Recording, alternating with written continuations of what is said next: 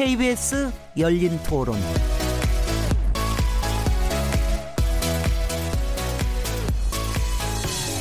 안녕하세요. 묻는다, 듣는다, 통한다. KBS 열린 토론 진행자 시민 김진혜입니다.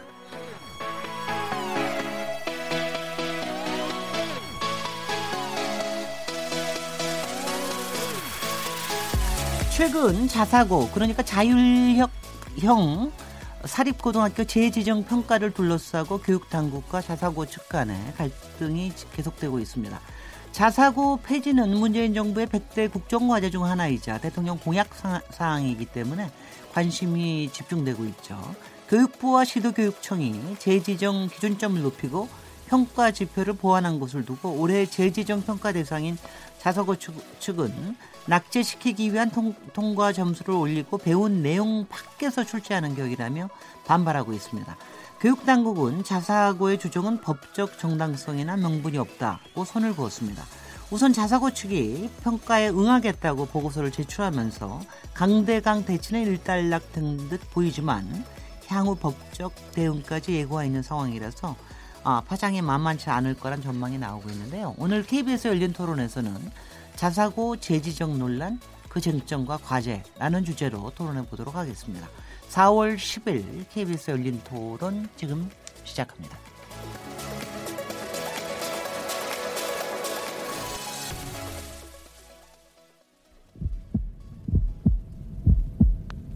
살아 있습니다. 토론이 살아 있습니다. 살아있는 토론, KBS 열린 토론. 토론은 라디오가 진짜입니다. 진짜 토론, KBS 열린 토론.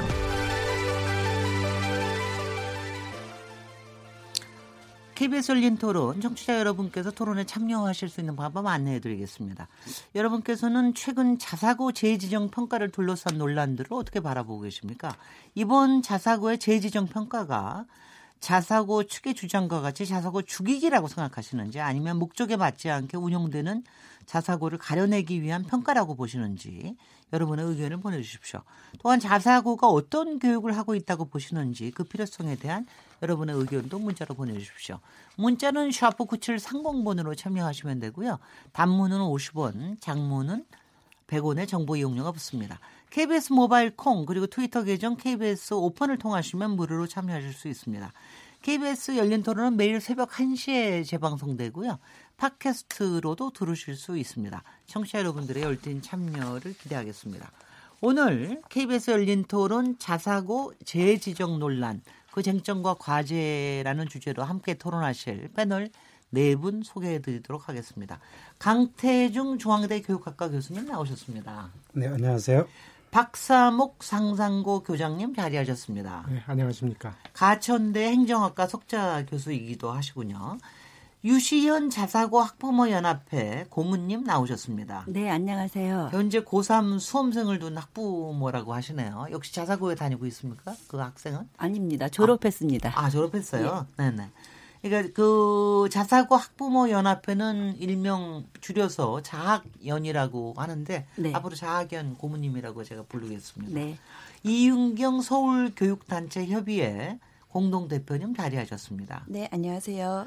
서울 교육단체 협의회는 서교협이라고 부르겠는데 네. 어, 학부모 연합회는 되게 금방 이해가 되는데요. 서울 교육단체 협의회는 잠깐 설명을 좀 해주시죠. 아, 네. 서울 교육단체 협의회는 교사 단체, 학부모 단체 그리고 교육 시민 운동 하시는 단체들 한 25개 정도로 구성이 돼 있는 네트워크라고 보시면 됩니다. 네. 네. 네, 오늘 자사고에 대해서 얘기를 하는데 솔직히 학부모들은 엄청나게 관심 있으실 테고요. 또 일반 어, 시민들도 알고 계신 분들도 자사고 자석으로 워낙 많이 들어오기 때문에 알고는 있는데 그래도 아마 전체적으로는 잘 모르실 수가 있기 때문에 조금 차분하게 설명해 주시는 게 좀 필요할 것 같습니다.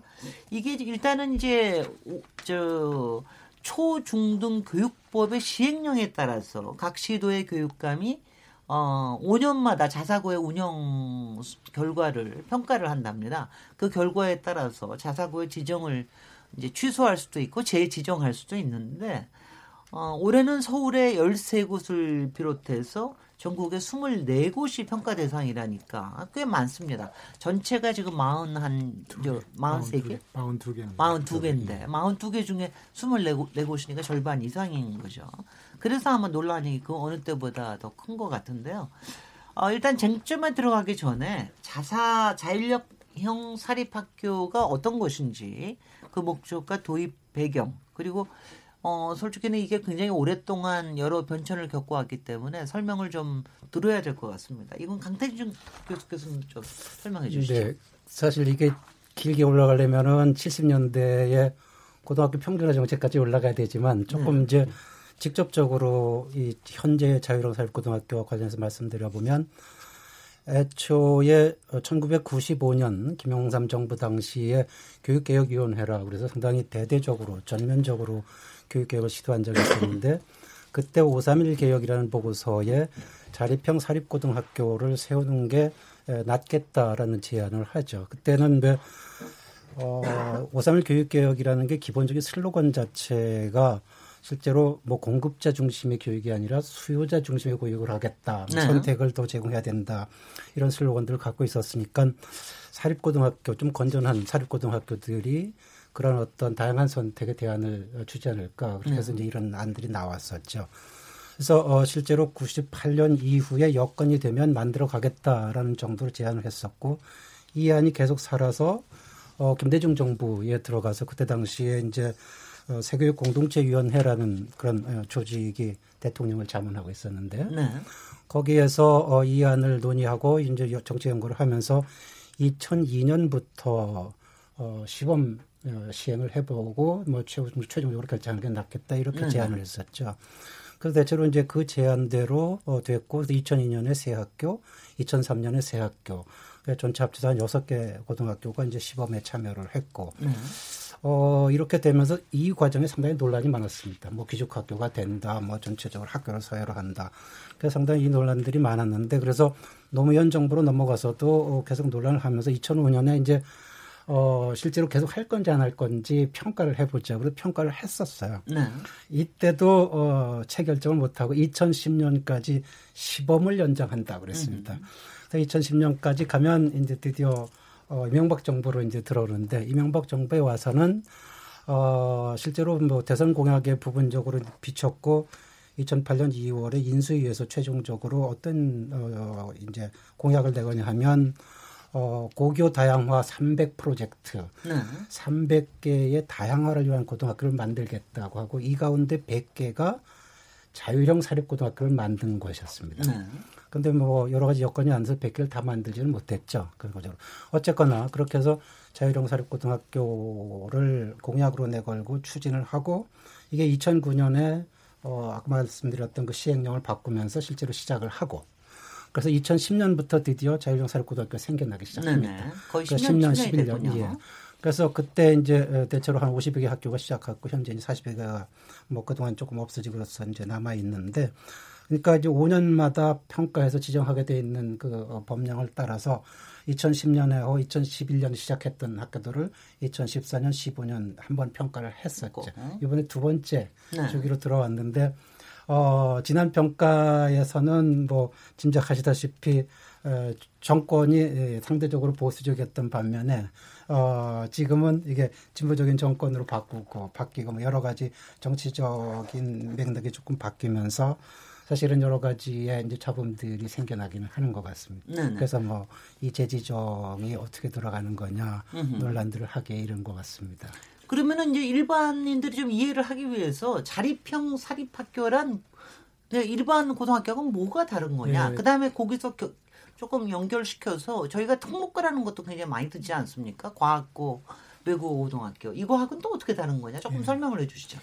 그 17년 전에 김대중 정부가 박사 교장님. 예, 네. 김대중 정부가 도입한 그 자립형 사립고 제도는 에, 원래 그 당시에 여러 가지 문제점이 있었습니다. 평준화로 인한 문제점.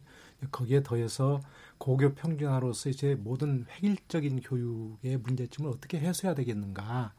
에, 그래서 그 문제를 해소하기 위해서 연구 하려고 하다 보니까 김영상 대통령 때 한 그런 문건이 있어서 그 문건을 검토해서 그걸 시행하게 된 겁니다. 네. 그래서 그때는 어떻게 고교 교육을 다양화하고 또 특, 어, 특성화하고 그다음에 수월성 교육을 어, 추구할 수 있겠는가 일부라도 따라서 다양성, 특수성, 수월성을 확대한다는 개념으로 자립형 사립고 제도를 17년 전에 김대중 대통령이 도입을 했습니다.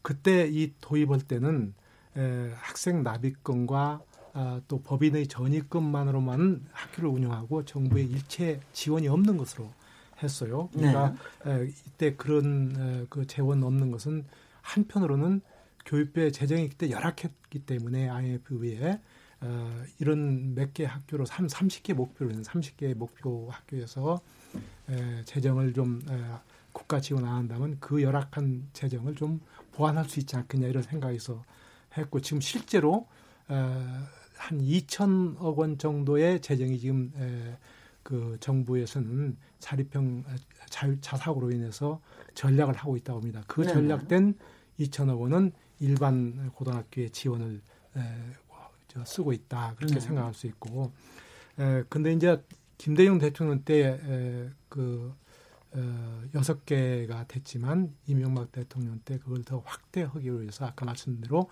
100개의 학교를 하려고 했는데 사실은 43개가 추가돼서 49개가 됐습니다. 네, 네. 근데 그때 당시로서는 굉장히 많은 수예요. 갑자기. 그래서 그 과정에서 일부 어, 자사고의 운영상의 문제점이 발생하기도 하였습니다. 따라서 그러나 그런 문제점이 발생한다 하더라도 그 문제점을 해결할 수 있는 방법, 미비점을 보완하고 개선할 수 있는 방법이 있는데도 불구하고 어, 지금 현 정부 들어서 어, 자사고를 개멸시키는 수준으로 지금 가고 있기 때문에 네. 에, 이런 그 논란이 있게 되고 네. 저희들이 생각할 때는 이렇지 에, 자사고 제도가 만약에 없, 어, 없앤다고 한다면 지금 정부의 에, 없애는 얘기 좀 너무 들어가시기 전에요. 사립형 사- 사립학교가 도시에 그러니까, 그러니까, 돈, 돈은 알겠습니다만 예, 예. 뭐가 다른 거니? 지금 그러니까 방금- 교육의 아, 잠깐만요. 다양성이나 아, 여기서 얘기 예, 교육의. 다양성이나 특수성이나 수월성을 목적으로 해서 사립형 사립고가 생긴 거거든요. 그러니까 뭐가 그러면- 다릅니까? 프로그램이 그러면 다릅니까? 그러면 이제 과학고나 아, 어, 저, 이 외국어고는 과학 인재를 양성하기 위해서 외국어는 외국어를 잘할 수 있는 인재를 양성하기 위해서 세운 건데 네. 일반고 다른 거죠. 어, 그러면 이 자사고는 이렇게 학교나 학교의 에, 운영이나 교육과정 운영을 자율적으로 하는 사립고등학교입니다. 네. 원래 사립고는 자율성이나 자립성이 다 있지만 우리나라의 사립고라는 1974년 평균하면서 전부 사립고가 없어졌어요. 네. 왜냐하면 국가에 전부 똑같이 지원하고 등록도 똑같이 받습니다. 그러니까 우리나라는 사립고가 없어진 상태에서 일부라도 사립고를 해서 자율성을 투자해서 그 자율성을 주는데 그 자율성이 뭐냐? 학교 운영을 네 마음대로 한번 해봐라. 네. 아, 또 교과과정 운영을 마음대로 해봐라. 그래서 외국에 있는 에, 그 학생들과 같이 경쟁할 수 있는 인재를 길러보자.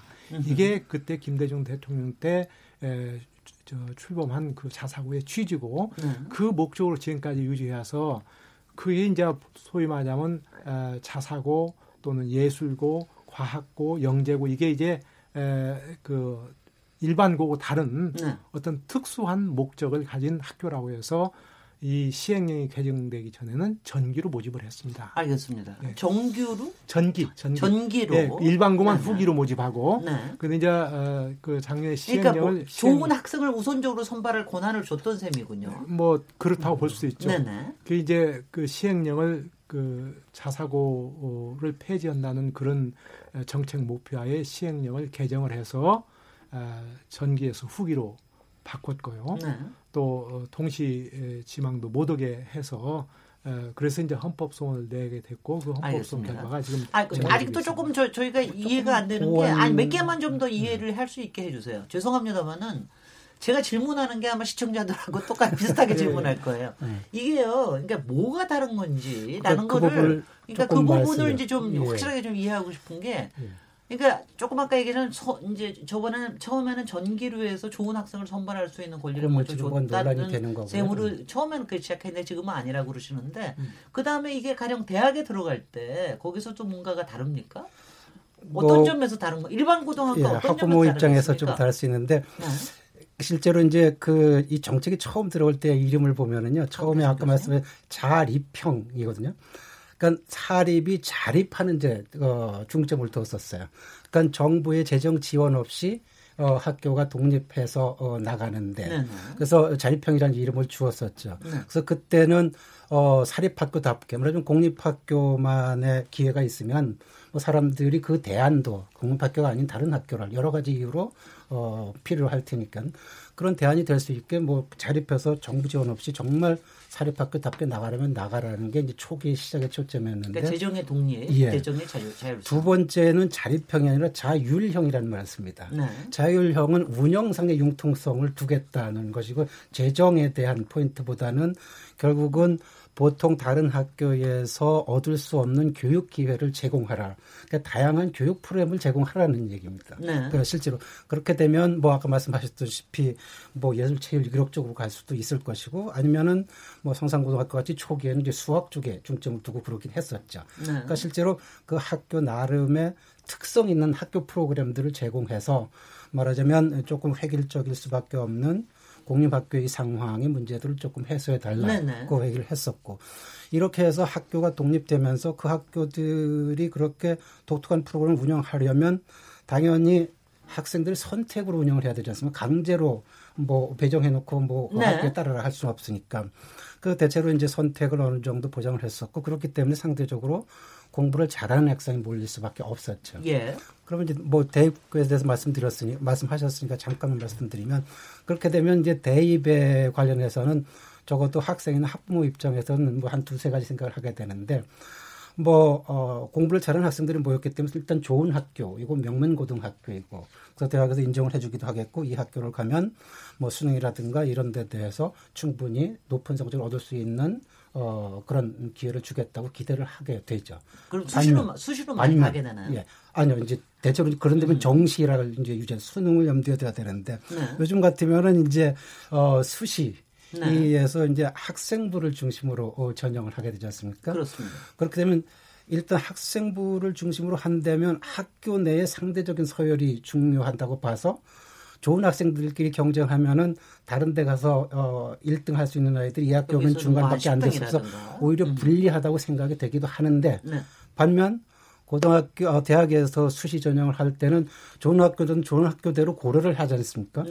이 학교에서는 중간만 해도 다른 학교보다 1등보다 낮기 때문에 실제로 어, 정성적으로 고려할 여지는 있죠. 네, 네, 그래서 알겠습니다. 뭐- 여- 여기서 지금 아니 왜냐 지금 아직도 이해의 단계에 들어가고 있으니까는요. 아직 저 논쟁하시지 말고요.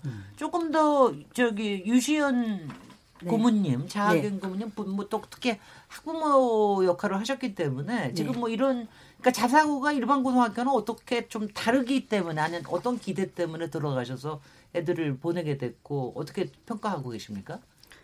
우선 이제 그 자사고 때문에 일반고 학생들이 말하자면 명문 대학에 못 간다는 말씀은 조금 틀린 말씀이시고요. 왜냐하면 자사고는 저도 뭐 외국에서 큰 아들이 공부하다가 잠깐 갔지만 프로그램 자체가 그러니까 특히 비교과 프로그램이 좋기 때문에 대학을 잘 간다는 말씀은 좀 어폐가 있습니다. 네네. 왜냐하면 국영수나 그런 뭐 그런 과목으로 열심히 해야지만 네. 우리나라에서 갈 수 있는데 그 대신 자사고에 들어온 목적은 뭐냐면요. 애가 사회적으로 사회적으로 되게 과목이 되게 되게 잘했어요. 근데 일반고 그 학 그 동아리 활동 프로그램을 보니까 사회적으로 할 수 있는 프로그램이 없는 거예요. 근데 자사고에는 그런 프로그램이 있어서 네네. 거기에 보낸 보냈습니다. 그래서 지금 대학을 우수한 대학을 가지 않았어요. 저희 아이, 아이들이. 다만 네. 내가 생각하고 있는 목적의 공부를 할 수 있었던 거죠. 자사고가. 알겠습니다. 그러니까 지금 말씀하시는 거는 어 다른 분이 말씀하실 때마다 이렇게 답변하시려고 그러시지 마시고요. 예, 예. 아니, 기, 아니 예, 기다리십시오. 기다려. 제가 발언권 드릴 때까지 예, 예. 기다리십시오. 그러니까 지금 말씀하시는 거는 평준화된 일반 학교에서는 좀 가지기 어려웠던 기회가 오히려 자사고에 있어서 그런 점에서 선택한 것도 상당히 있었다. 예, 이런 예. 이런 얘기를 하시는 거죠. 혹시 더 추가하실 얘기 있으십니까? 아니 뭐 강물수님께서 아니. 말씀하신- 그러니까 예, 그러니까 예. 말, 말하자면은 그 예. 얘기는 만약 저 평준화된 일반고에도 여러 가지 더 선택권을 있- 준다면 예, 예, 예. 그러면 뭐 가능할 수도 당연히- 있겠다. 이럴 수도 당연히 있겠는 거죠. 지금 알겠습니다. 그 어머님들이 지금 그러니까 잘못 생각하시는 게 아니 그러니까 아직 이- 아직 예. 아무도 생각 안 했습니다. 아니 지금 말씀하신 네네. 데 네. 일반고를 가면 네. 되게 이렇게 이분법으로 지금 이게 너무 되어 있는 거예요. 자사고를 가면 기족 학교고 공부 잘하는 애들이 자사고를 가고 네. 일반고에 가는 애들은 상대적으로 돈이 없고 음흠. 공부를 못하는 애들이 가는 걸로 지금 이분법으로 나눠지게 지금 만들어 놓으신 알겠습니다. 거예요. 예. 아니, 아, 알겠습니다. 아니, 아니, 해줘야- 아, 해명을 하나 되는데. 강태진 교수님 벌써 두 번이나 발언하셔서 아예 발언 못 하실 분이 예. 계시기 때문에. 어, 이윤경 소교협. 공동 대표님, 네. 제가 좀 여쭤보는 게요. 조금 전체 그림을 제가 좀 그리고 싶어서 그러는 건데요. 지금 솔직히 자율형 사립학교가 전체에서 전체 고등학교에서 차지하는 그 퍼센트 비율이 얼마나 높지가 않다면서요. 혹시 아십니까 전체의 비율이? 어, 이제 전국에서는 네. 어, 3%가 좀 안 되는 걸로 알고 있어요. 전국에서 한 2.7%. 자사고가. 네, 네. 네. 그리고 근데 이제 서울 같은 경우는 고등학교가 한 320개 되는데 그 중에 22개가 자사고니까 그럼 한8% 되네요. 네, 꽤 높은 편이죠. 네. 네. 그래서 한 9.5%? 네, 그 정도는 된다고 네네. 봐야죠. 네. 그렇게 되고 그 다음에 혹시 특목고나 이런 거는 얼마나 되는지 아시나요? 특목고도 한2% 정도가 안 되는 걸로 알고 있는데 제가 저기 하기에는 네, 제가 특목고도. 그, 그 부분까지는 소육 네. 서울 교육단체 협의회라고 얘기하죠. 아니요, 서울- 통계 네. 통계에 학부모 통계에 좀. 익숙하실 거라고 생각을 했는데 네. 그러니까 지금 지금 얘기하시는 게 그러니까 지금 보면은 우리가 이해를 하면은 그러니까 전체의 학생 수로는 퍼센테이지로 지금 학생 수로 따지신 거죠? 그냥 학교 학교 학교 수로. 그럼 학생 수로 따지는 게 더 맞겠죠. 학생 수로 따지면 학생 얼마나 수도? 거의 비슷한 학생 수로 따져요. 네, 그러니까 지금 다 합해서 한 4, 5% 정도 가지고 저희가 이렇게 막 신경을 쓰고 있는 거군요. 근데 그 4, 5%가 영향을 끼치는 게 굉장히 크기 때문에 그렇죠. 알겠습니다. 그러니까 그런데 지금 이제 여기까지 오셨으니까 제 이제 대충 아셨을 것 같습니다. 이제 저 자사고가 어떤 건지. 아, 왜냐면 제가 평소에 저, 저도 이제 고등학교 애들 보낸 지는 하도, 하도 오래되고 아직 손주들은 가려면 한참 멀었고 그래서 제가 잘 모르고 소- 청취자들 그럴 것 같아서요.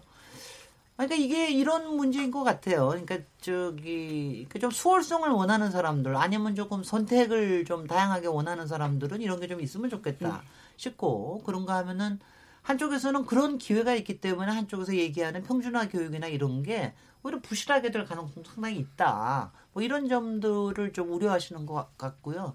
그 다음에 혹시 제가 한 가지만 더 여쭤보겠습니다.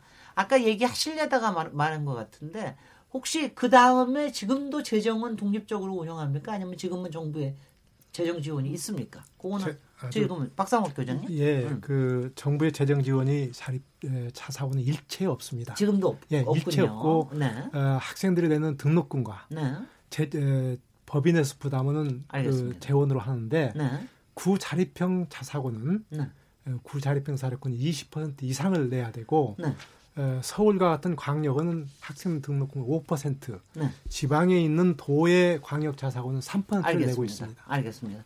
이제 이제 대- 뭐 대, 정말 대충 다 안 것 같아요.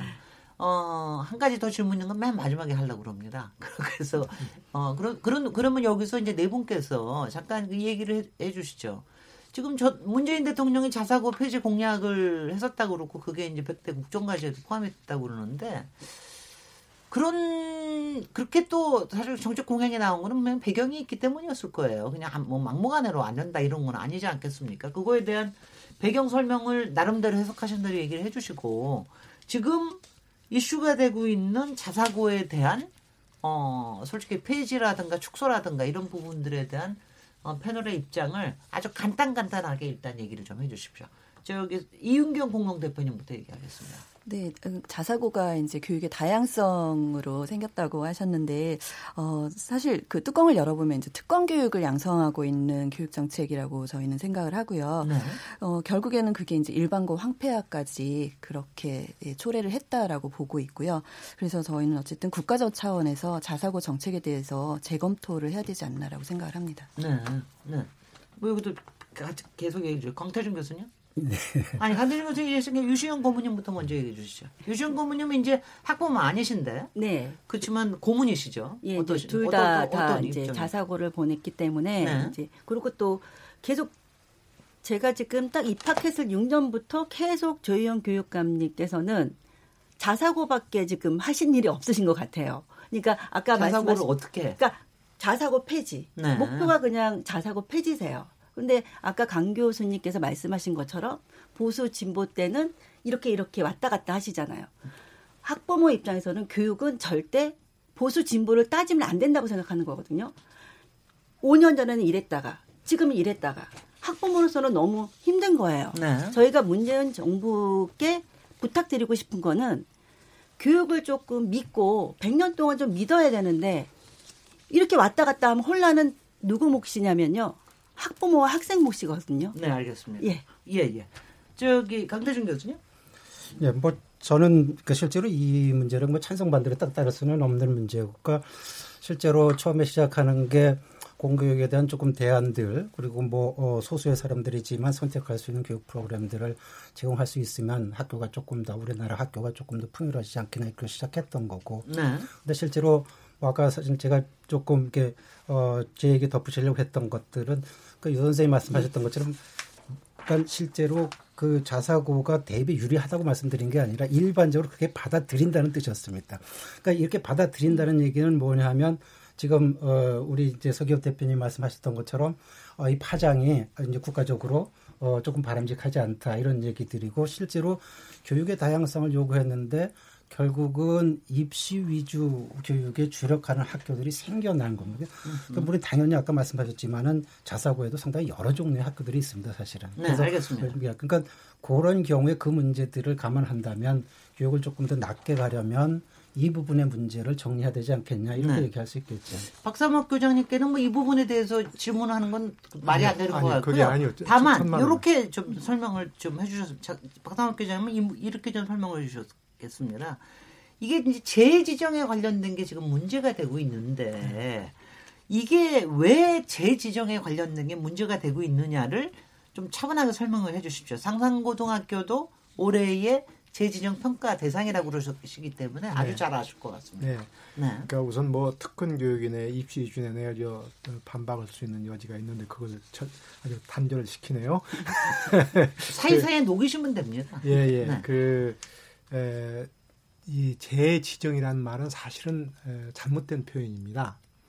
에, 자사고 이미 기존의 자사고는 에, 평가를 통해서 연속할 수 있는 거거든요. 그러니까 그럼 그게 무슨 말- 재지정이죠. 예, 어, 아니죠. 그 왜 그게 다르냐면 지정 목적의 달성이 불가능하다고 인다, 인정되는 경우 그게 불, 불가능하지 않다면은 계속 유지되는 거예요. 그렇죠. 그러니까 재지정이라면 계속 유지되는데 단 불가능하다 그 말은 뭐냐면 아주 불가능할 정도로 문제가 심각하게 발생했다. 그렇다면 그건 취소해야 된다. 이제 그런 의미인데 지금 현재 에, 정부에서나 교육청에서 어, 지- 재지정이라고 하는 뭐 평가를 하기 위한 그 어, 모든 기준이나 지표는 에, 사실은 그 기준도 어, 합당하지 않고 지표가 그 지정 목적에 맞지 않는 불합리한 어, 지표도 있고 또 법률의 어떤 범위를 벗어나는 지표도 있기 때문에 에, 그 지표와 어, 또는 목적이나 이런 것이 맞지 않는 에, 또 기준이 있기 때문에 이 자사고들이 에, 지금 현재 그 평가에 대해서 거부를 하고 있는 것이라고 볼 수 있겠죠. 그러니까 지금 워- 원래는 49개가 있었는데 지금 42개로 줄어든 건 7개 정도는 아마 재지정이 안 돼. 잠- 잠깐만요. 56개 잠깐만요. 저, 저, 저기 줄어드는 거는 그만큼 그 평가에서 떨어졌다는 얘기 아니겠어요? 그러니까 이제 그래서 제, 제가 여쭤보고 싶은 예, 거는 예, 예. 평가의 기준에 대해서 좀 얘기를 구체적으로 얘기를 예, 해주십시오. 제가 제가 아, 네. 말씀드릴게요. 에, 원래 49개가 에, 자사고에 지정이 됐고 2010년에 그 중에서 이제 7개 학교가 그만두었는데 평가에서 떨어졌다기보다는 운영하다 보니까 힘들어요. 이게 도저히 에, 운영할 수 없단 말이에요. 알겠습니다. 재정에서 돈 다 부담할 수 없고 학생이 내는 등록금 할 수 없으니까 7개 학교가 다 문을 닫았습니다. 일반 학교로 전환했어요. 그래서 현재 남은 학교가 42개의 학교입니다. 근데 이 평가에서 2014년의 평가이고 이제 두 번째 14년 15년 후에 두 번째 평가인데요. 네. 14년에 평가할 때는 에, 이명박 대통령 때의 그런 기준이에요. 그러니까 어, 교육감이 자율적으로 기준을 정하게 되어 있고 교육부에서 아주 일률적으로 몇 점을 허락하지 않았어요. 그러니까 그때 서울시나 전북 같은 경우는 기준점을 70점을 했고 나머지는 60점을 했거든요. 그리고 그때는 에, 아까 말한 대로 지정 목적을 달성할 수 있는가 없는가 그걸 따지기 위해서인 것이기 때문에 에, 취소를 목적으로 하는 것이 아니라 지정 목적 달성이 불가능한 거기 때문에 그렇게 기준이 에, 별로 어렵지 않았어요. 그 기준이 뭔지를 좀 얘기해 주십시오. 기준을 어떤 건지 저희가 좀, 좀 알아들을 수 예, 있게. 그럼 제가 말씀드리자면 네, 예를 들어서 네. 중장기 학교 발전 계획의 건학 이념 구현, 중장기 발전 계획이 수립이 잘 되었냐, 건학 이념의 지정 취지를 맞추고 있느냐, 학- 학생 선발의 공정성, 입학 전형이 잘 운영되고 있느냐, 네. 고교 입학 전형 영향 평가가 충실히 이행하느냐, 전편의 입학 전- 어, 전형이 공정하느냐, 학생 충원률이 높으냐, 다시요? 이렇게 쭉 해가지고 조금 요건 조금 천천히 얘기해 주시는 게 예. 저, 저희가 그렇죠. 학생 충원률이 제대로 되느냐, 충원. 예, 네. 학생 그또 학생 전출 어, 중도 이탈이 많으냐 적으냐. 예 예. 그다음에 사회 통합 전형 대상자를 제대로 선발하고 있느냐. 원래 20%를 하게 돼 이렇게 있다면서요. 자유롭게 20% 네네. 하고 있는 건. 네. 그다음에 다양한 선택 과목을 편성해서 운영하고 있느냐. 이게 자사고의 목적이죠. 음. 네네. 그다음에 인성 진로 교육이나 이런 것들을 잘 적절히 운영하고 있느냐. 네. 그다음에 기초 교육 과정 편성이 제대로 돼 있느냐. 그 네네. 국영수. 네. 그다음에 교실 수업이 개선하고 있느냐. 선행 학습을 방지하느냐. 그다음에 선행 학습을 방지하고 있느냐. 네네. 선행 학습은 권하지는 않는군요. 그렇죠. 하면 안. 되죠. 네네. 네, 법으로 돼 있으니까. 음. 그다음에 사회통합 전형 맞춤형 어, 프로그램이나 이런 걸 잘 운영하고 있느냐. 네. 그다음에 교원은 일, 교원 1인당 학생 수가 적정하냐. 네네. 거기엔 아. 기준이 있습니까? 아, 기준이 없는지 하여튼 열- 지금 현재는 15명 예, 이내로 돼야 적정하다고 보는 알겠습니다. 것입니다. 네. 그다음에 교원의 전문성 신장이 제대로 이루어지고 있느냐. 그다음에 법인 전입금이 전출이 제대로 되고 있느냐. 아까 말한 20%, 3%, 5%. 네 네. 그다음에 교비 회계가 적정히 운영되고 있느냐 해서 2월급을 많이 남기지 않았는데 남기고 있느냐 네. 이 말이에요. 네. 그러면 학생 인당 교육비는 적정한가? 아, 또 학생인당 평균 장학금이나 사회통합 대상자의 지원금은 적정한가? 네. 어, 이런 등등해서 이제 에, 자사고 특성에 맞는 시설이 되어 있느냐, 시설이 확보되어 있느냐, 학생과 학부모나 교원이 만족하느냐 여기까지가 그건- 이제 예, 그러니까 여기는 뭐 대학 진학에 관련된 거나 이런 건 하나도 전혀. 없습니다. 여기 네. 보면은 이제 예, 2014년이나 이나 지금 거의 한 80%는 같은데 네. 문제는 어떻게 다르냐? 2014년도에는 에, 그 기준이 이렇게 같은 지표라도 점수 맞기가 쉬웠어요. 네. 어, 예를 들어서 어, 그 전라북도 같으면은 교원 어, 전문성 신장 노력해서 교원 전문성 신학이 서울은 60시간이지만 전라북도는 80시간 해야 돼요. 네. 그러면 80시간에 대해서 80% 이상을 교원이 충족했으면 매우 좋으냐 만점을 맞는 거예요. 네. 근데 지금은 하 겠습니다. 100% 이상의 만점이 맞아요. 음흠. 80% 이상은 보통밖에 안 돼. 보통도 못 돼요. 알겠습니다. 네. 그러니까 90% 이상이어야 돼. 근데 이런 식으로 같은 지표임에도 불구하고. 과거에는 예를 들어서 어, 그 만점을 맞을 걸 지금은 에, 80점도 못 맞게 이렇게 시험 문제가 어렵게 나왔단 말이죠. 네.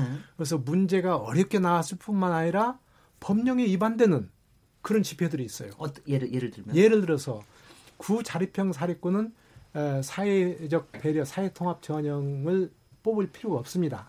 아 네, 그랬습니까? 그건 의무 사항이 아니에요. 네. 일반 자율형 사립고는 2010년대 생긴 일반 자율형 사립 20%를 의무적으로 뽑게 돼 있어요. 네네. 그러나 구자립형 사립고는 그 전에 이미 상상과 같은 이- 그 자립형 자율형 되기 전에 2008년부터 아, 우리가 그 교사들이 가서 이런 사회적 배려 대상자를 뽑아왔기 때문에 여기는 의무 조항이 아니고 그건 자율적으로 허락했단 말이죠. 근데 그걸 10% 이상을 뽑아야 만점을 받고 상상고 같은 경우는 3% 이내로 지금 아주 굉장히 노력을 해서 아주 심혈을 기울여서 뽑으면 네. 졸업까지 전부 다 알겠습니다. 책임을 지는 거 하는데 그건 빵점이에요. 음흠. 그러니까 거기 10%보단 워낙 작으네요. 아, 워낙 작지만 네네. 그건 그건 가장 낮은 점수란 말이죠. 네. 그런 식으로 하고 80점을 맞으라 하니 네.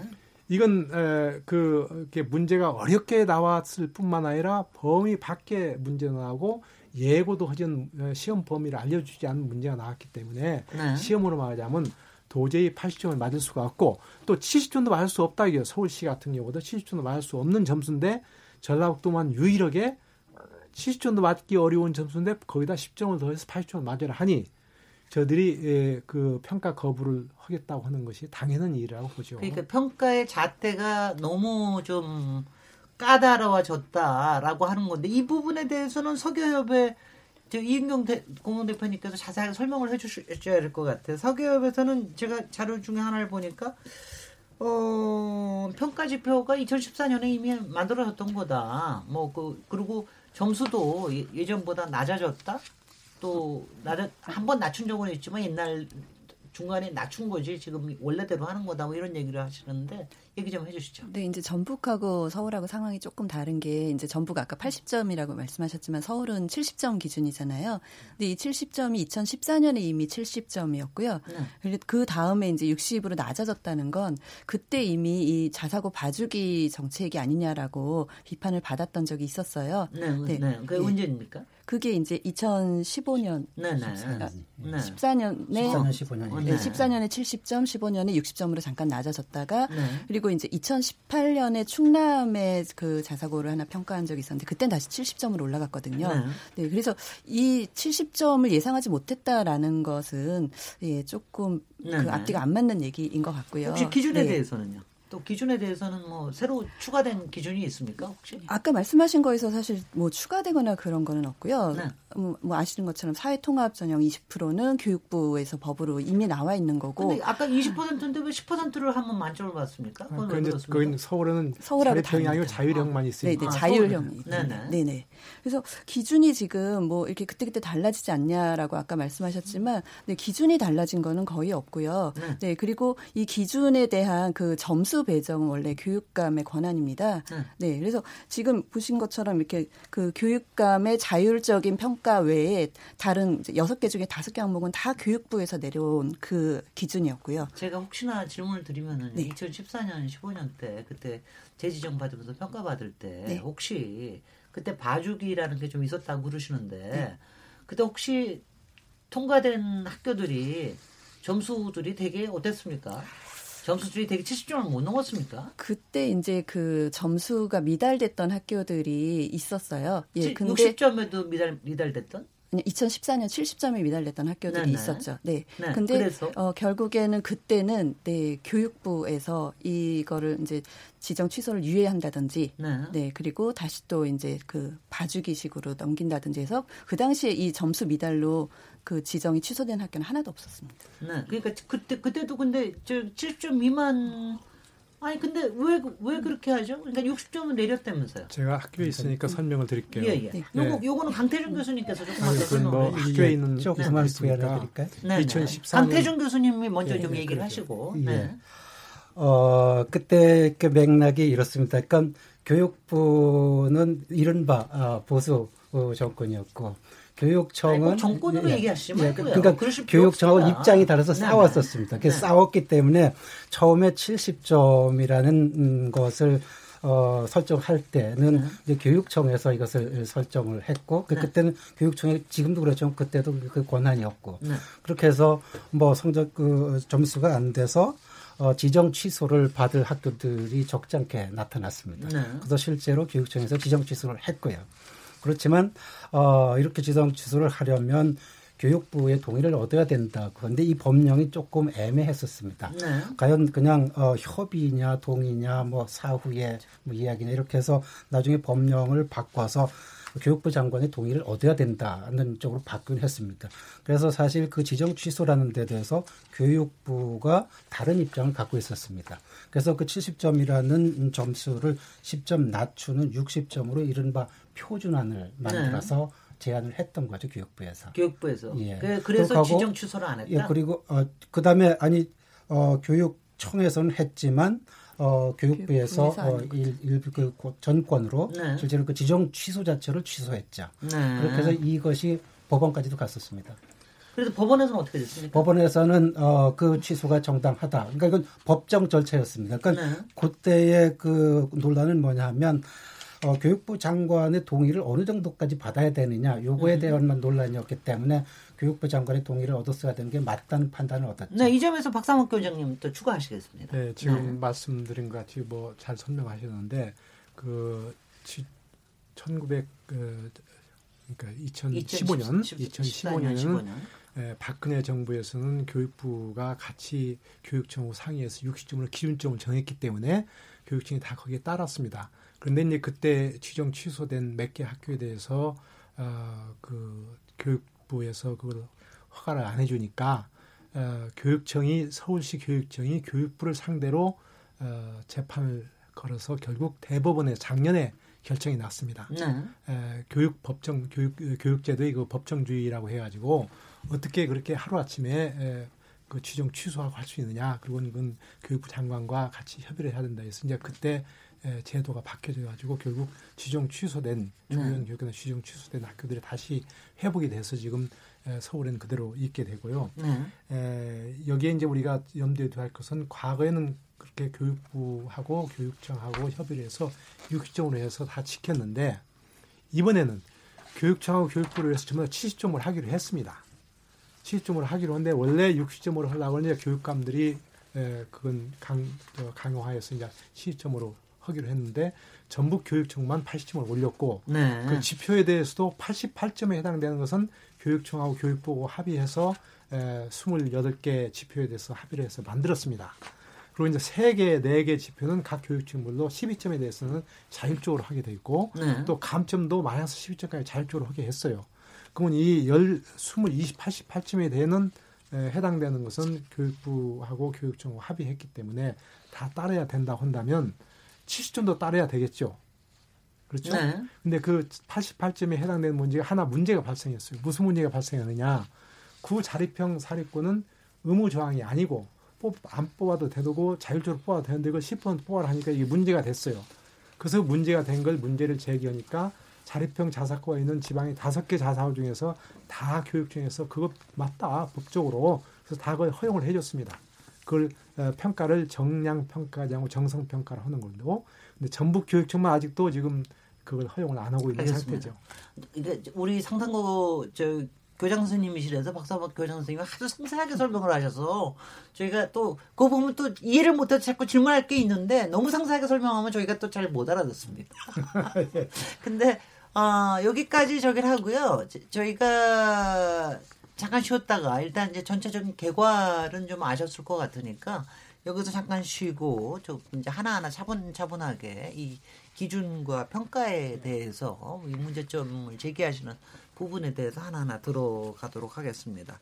지금 여러분께서는 KBS 열린 토론 시민 김진애와 함께하고 계십니다.